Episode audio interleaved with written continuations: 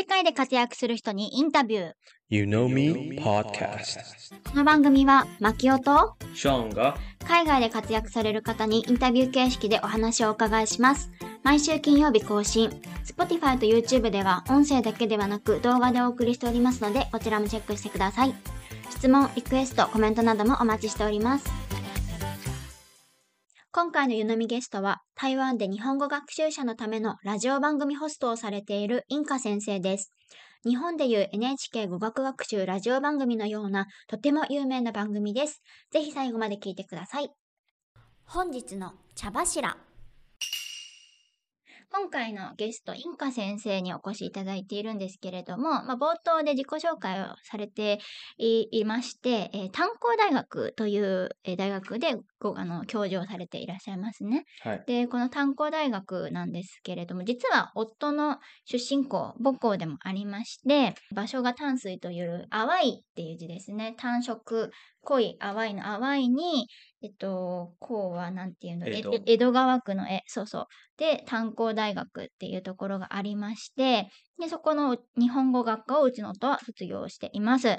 で、インカ先生はその学校の中で、その日本語学習者、台湾と、もう中国も結構有名ななんですよ。ラジオ番組のもうナンバーワンと言っても過言ではないので、お願いしました。なんでまあ日本でいうさ、多分 NHK で中国語講座とかさ、英語講座とかよくまあラジオとかありますけれども、多分そんな位置づけで日本語をまず学習するなら、このラジオみたいな、えー位置なんでしょうね、きっとね。はいなので、日本語を勉強する人はもう知らない人はいないというような、そんなラジオ番組のホストをされている方になっています。あまずこれどういう風にしてインカ先生にだってインカ先生は直接あなたは教えてもらったことはないわけでしょ？ないんです。そう。で、どういう風にしてつながったの？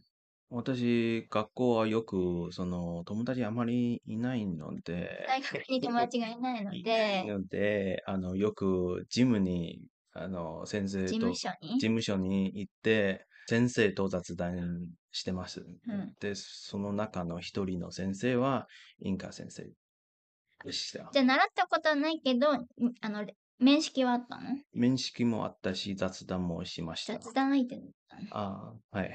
そう、不思議なのが、夫は、なんか、その台湾戻ってきて母校に行って、事務所とかに行くと、まあ、先生いますよね。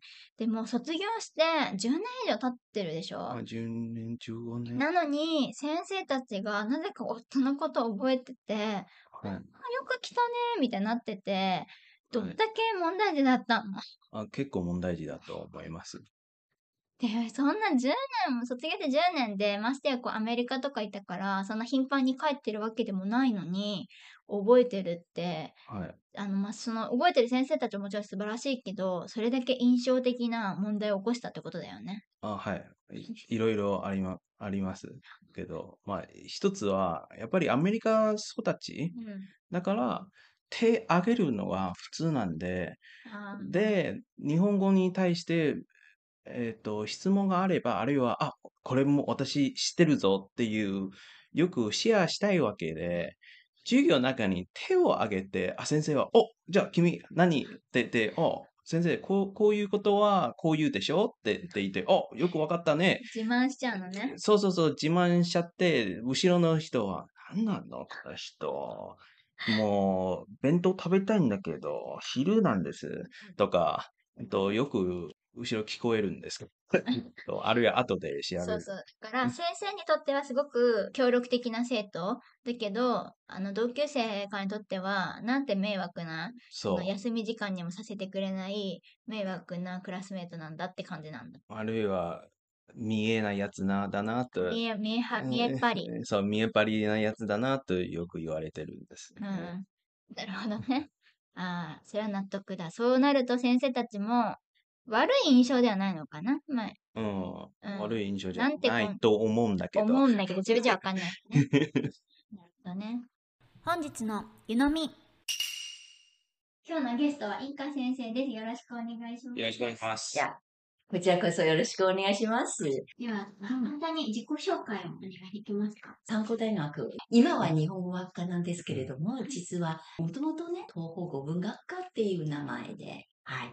単語ではね、その時期、私、卒業したわけなんですけれども、一時はね、学校で、あの、助手として働かせていただいたんですけれども、その後はね、やっぱりあの、日本語勉強不足でね、痛感して、もしね、こ日本語教育のこういう道ですよね、歩んでいくとしたらば、どうしてもね、留学が必要だと。うん。こういうレベルではね、学生にはね、うん。全然対応できないとはい考えた末、前にはね、進めないで、日本留学に、えーいたんです。それで、また、看護大学に戻りまして、えー教鞭を取って、やらせて、まあ、来られたんですけど、実はですよね、もともとはね、学校の教師じゃなくて、全然考えもしなかったことなんですけれども、日本へ行くときね、別に学位とかね、まあ修士博士とかね、こういうこと全然頭の中に少しもなかったんです。うんやっぱり実力が一番大切だと思いまして、日本にいたわけなんですよね。今でね、よく聞かれてね、日本留学でね、一番いいことなんだろうってね、えー私の答えは肩書きじゃなくて、やっぱり自分の視野ですよね。あの、広げていくことです。うん特に今、グローバルのこういう社会とかね、こういう時代ではね、もっともっとね、視野を広げて、心を開けて、もっとね、えーいいもの、いいこと、吸収したりした方が絶対プラスになると私ずっとそう思っておりまして。だから留学したことはね、私にとって収穫というのはやっぱり視野を、自分の視野をまあ広げていくことではないかと私そう思っております。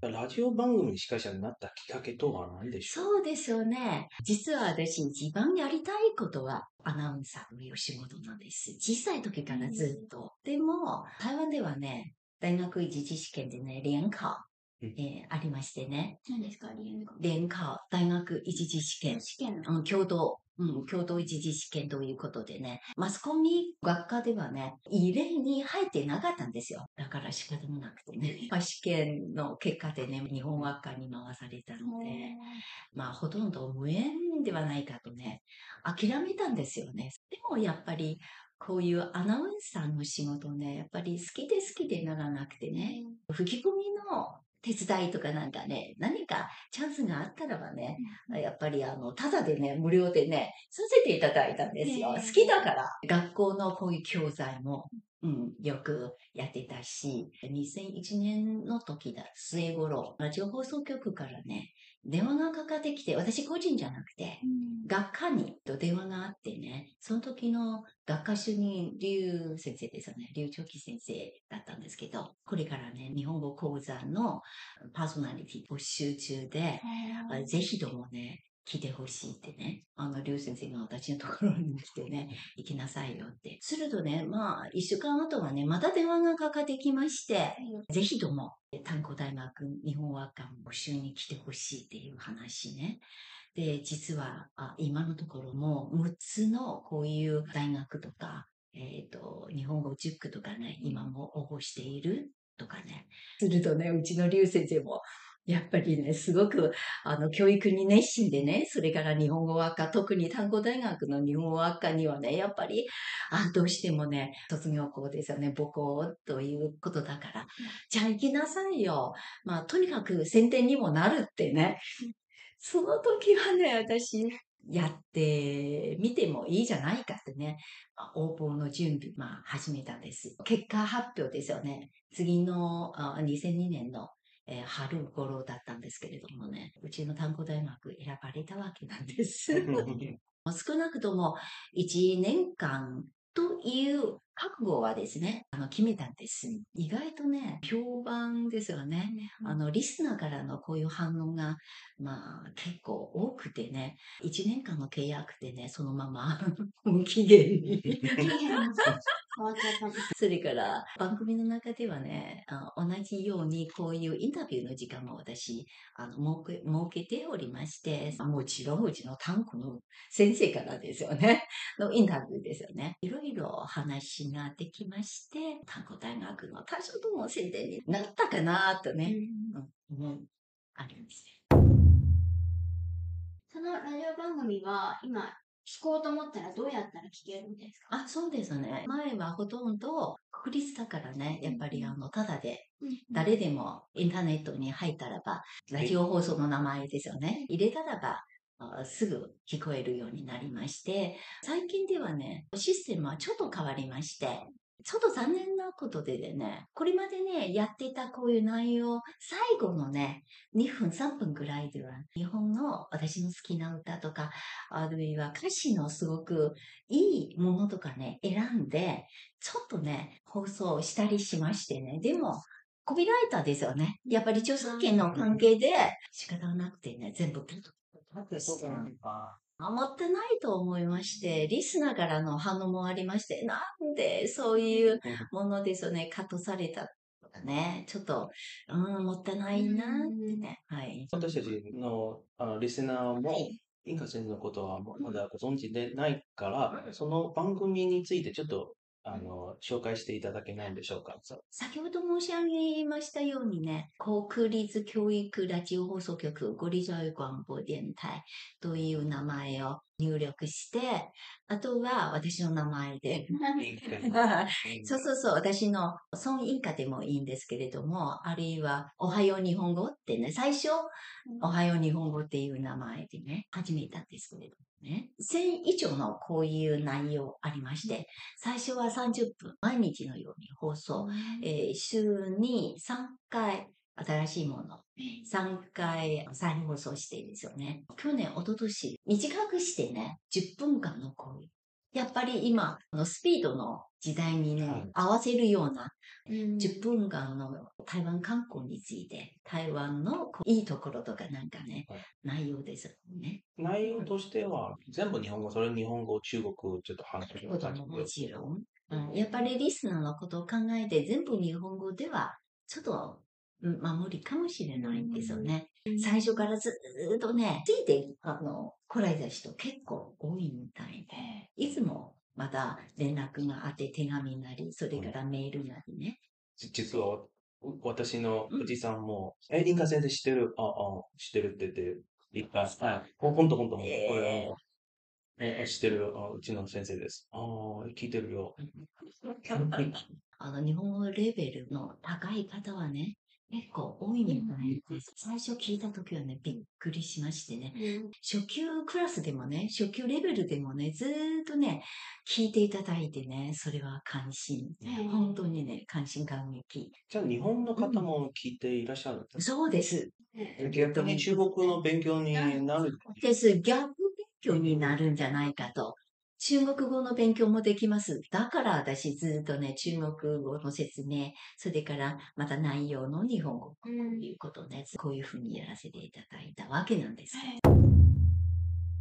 中国語とか日本文化やはい。歴史への興味をために、どのような工夫はしてんです専攻は、まあ、大学院時代もね、日本語学だったんですけれども、やっぱりラジオ放送のためにね、リスナーからの、まあ、注文とかと言いますよね。あ、じゃあ今度ね、日本の歴史、台湾の、えーまあ、地理とかね、いろいろ本を書いたり、それからラジオ放送の内容にしてくれないかという注文がございまして、ええ私なんかね、日本の歴史、それはそれはとかね。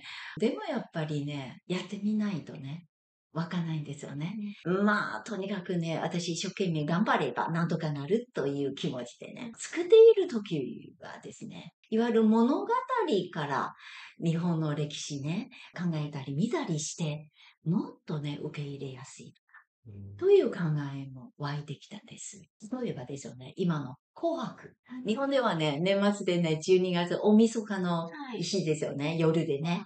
あそうそう、歌合戦ありまして、紅白で、なんで紅白？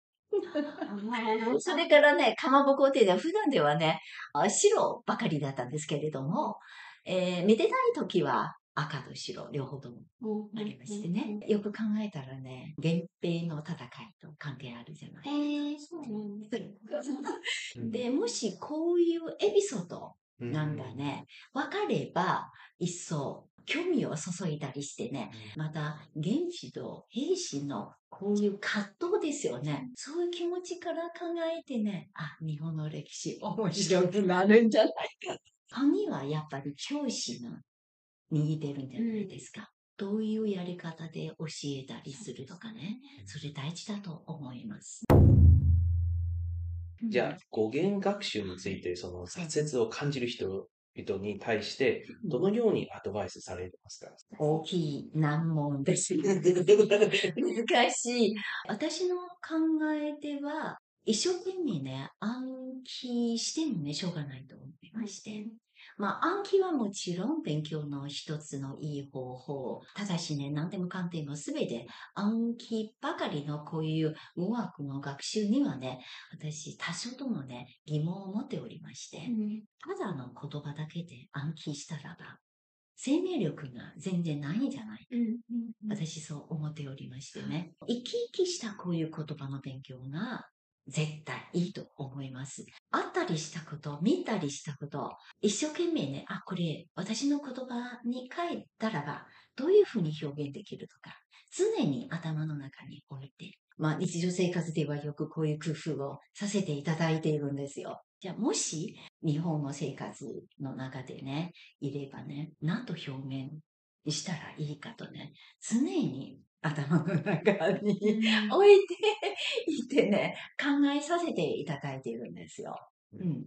まあこういう学習の方法ではね、一番、まあ一番いいとかね言えないですけれども、やっぱり生き生きしたこういう日本語になるんじゃない？学習は日本語だけじゃない。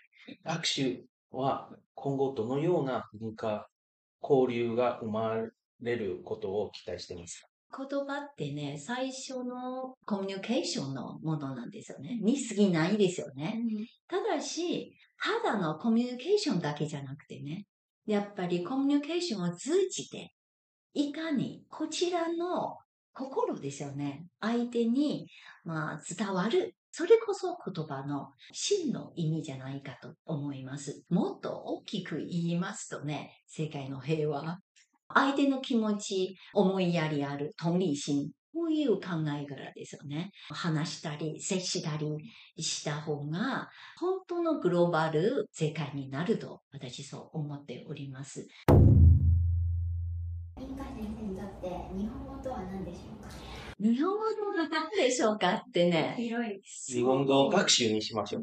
個人としてはね、何かね、始めたら、なかなか諦めない人間なんですよね。日本語はね、最初勉強したあいうえおだけじゃなくてね、日本人のこういう仕草、あ立ち振る舞いとかね、私たち日常生活ではね、なかなか見られないことで、それから日本人でね、なんで日本人が礼儀正しくね、民族とかね、言われる。そう考えたら、先ほどもね、まあちょっと触れたところなんですけれども、例えば日本人ね、お辞儀するときですよね、なんとかね、私たちと違いますよね。まあそれは事実なんですよね。なんて、場合によっていろいろね、使い分けありますよね。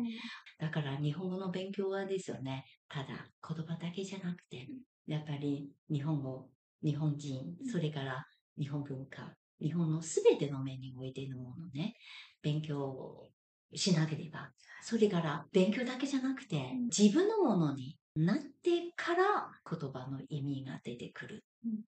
じゃないかなって私そう思いますけれど。も、日本語ではね、なんで日本語はね、すごく柔らかく聞こえるとか、まあもちろん中国語の姿勢でしょうね。まあまあまあまあありましてね。あの声のコントロールとか、公の場ではね、自分の家にいるようにね、大きい声でね、話したりするのもね、それ事実ですよね。いいもの、いいことね、自分のものにして、えーあとはね、フィードバックのようなものが出てきて、はい、それが一番いいと思います。今日はありがとうございました。